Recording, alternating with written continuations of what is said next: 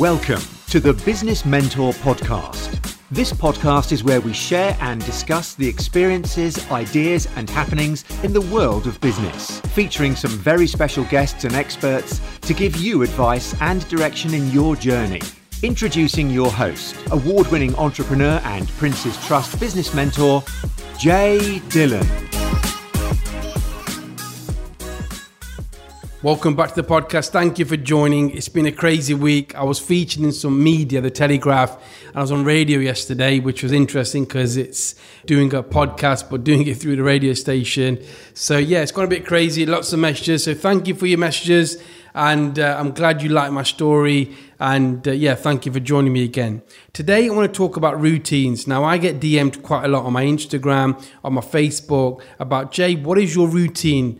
What have you used to get success in your life? And I thought, look, I do DM a lot. So, but I thought if I do a podcast, I can one, get it out to my listeners. And two, if someone asks me now, they can come to the podcast, download it, and they've got it as a point of reference. I'm going to go over four people I looked at are their routines of successful leaders, and then I'll leave you a list and tips of mine, which you can then use and hopefully implement in your day. Or if you're doing it already, you might want to add one or two of my routines to get you success.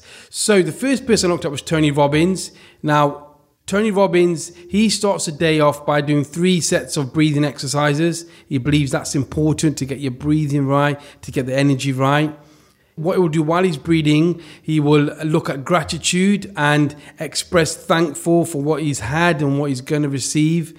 And the third thing he'll do, he'll, he'll pray. He'll basically ask for help, guidance, and strength throughout the day.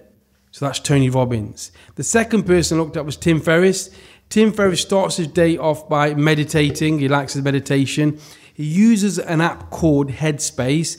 I've not used this app, but if you have, that's something which probably helps you as well. I'm going to look into that definitely. And then the third thing he does is he does a light exercise and he follows up with a journal just to basically look at what he's going to do in the day and also what victories he had the day before. Third person I looked at was Barack Obama, the former US president. Now he starts his day off by getting up at 5 a.m. He then does exercise, he never misses exercise. And what he does, he finishes up with green tea. So he doesn't have coffee, he has green tea, and that sets him up for the day before he starts looking at the events, watching ESPN, and reading the New York Times to, to get up to date with what's happening during the day. The final person looked at was Steve Jobs. Now, Steve Jobs, great guy, inspiration, so much for us. And uh, his routine was he'd get up every day and he'd make his bed, which is interesting because I do that. And a lot of leaders do that. He would then shower and then the key thing he would do is every morning he'll go to the mirror, look at the mirror, and say, Look, if today was the last day of my life, would I be happy with what I'm about to do? And if he was getting a no consistently in a long period of time, then what he would do, he knew something needed to change. So he wasn't saying, look, we all have bad days, we all go to the mirror and we say, oh, I don't want to go today, but you got to show up and do it. But if you're having it consistently, there's an opportunity for you to change. So use that as a signal, like Steve Jobs did. Right, I'm going to go on to mine now. So I'm going to list these. So hopefully you can use these. So routine one. So step one, I get up at 5 a.m. every morning. Now, in order for me to do that and be charged and ready to go for the day, I do go to bed at 9:30 a.m. Um, so that gives me enough sleep to then be able to get up at 5 a.m. Number two, I make my bed just like Steve Jobs did. But what I do is I've been told my beds are amazing. They're like showroom, the way they're done. And that's because I do them day in, day out. I just got good at them and I try and make them perfect because that just shows me a sense of achievement. Whenever I do something, I want to be the best at it. And making a bed just gives me that one first victory of the day. The third thing is basically what I would do is workout. So I normally do HIIT workouts, so high intensity workouts. Now, people say to me they need a PTA, a PA, sorry, they need someone to really, really push them. They need a personal assistant to get them going every morning. They need a trainer. But I say all you got to do is go to YouTube, search 10 minute high intensity workout videos. Joe the body coach is great. Use that and then get your 10 minutes done. Get that done every single day. Now, if you can't do, sometimes I might do 30 minutes on my bike or my treadmill, but that 10 minutes is the minimum that I do. Four, then what I'll do, I'd go for a walk outside and I connect with nature. I'd go for a walk around the block. What I would do is then breathe the air, connect with nature, and be happy for what I've got. Gratitude, thankful. The birds are singing. I can, you can hear them, and think about how good my day is going to be. That's my fourth.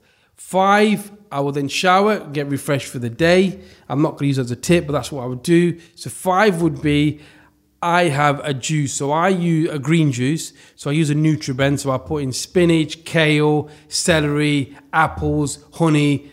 That's my breakfast. So I'd have that as my energy, and that gives me loads of energy.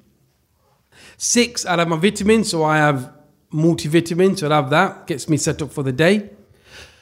Seven, I would then plan my day. I'll plan my day. So the way I plan it, I don't do a to-do list. I used to. God, I'll be like 20 things on there, nothing gets achieved. So I have a daily five. I have a daily five things I want to achieve for that particular day. And then I put the one thing I need to right at the top. That is a must. I must uh, accomplish that one thing. I always get the five things done, but that one thing needs to be done. And that one thing has got to be the most important thing for that day that's going to benefit you. So have that at the start. So like like Brian Tracy says, eat that frog. Make sure you put your most difficult thing right at the top and attack it. So once I plan the day, I then what I do is when I'm in the office or the cleaners, I smile at people.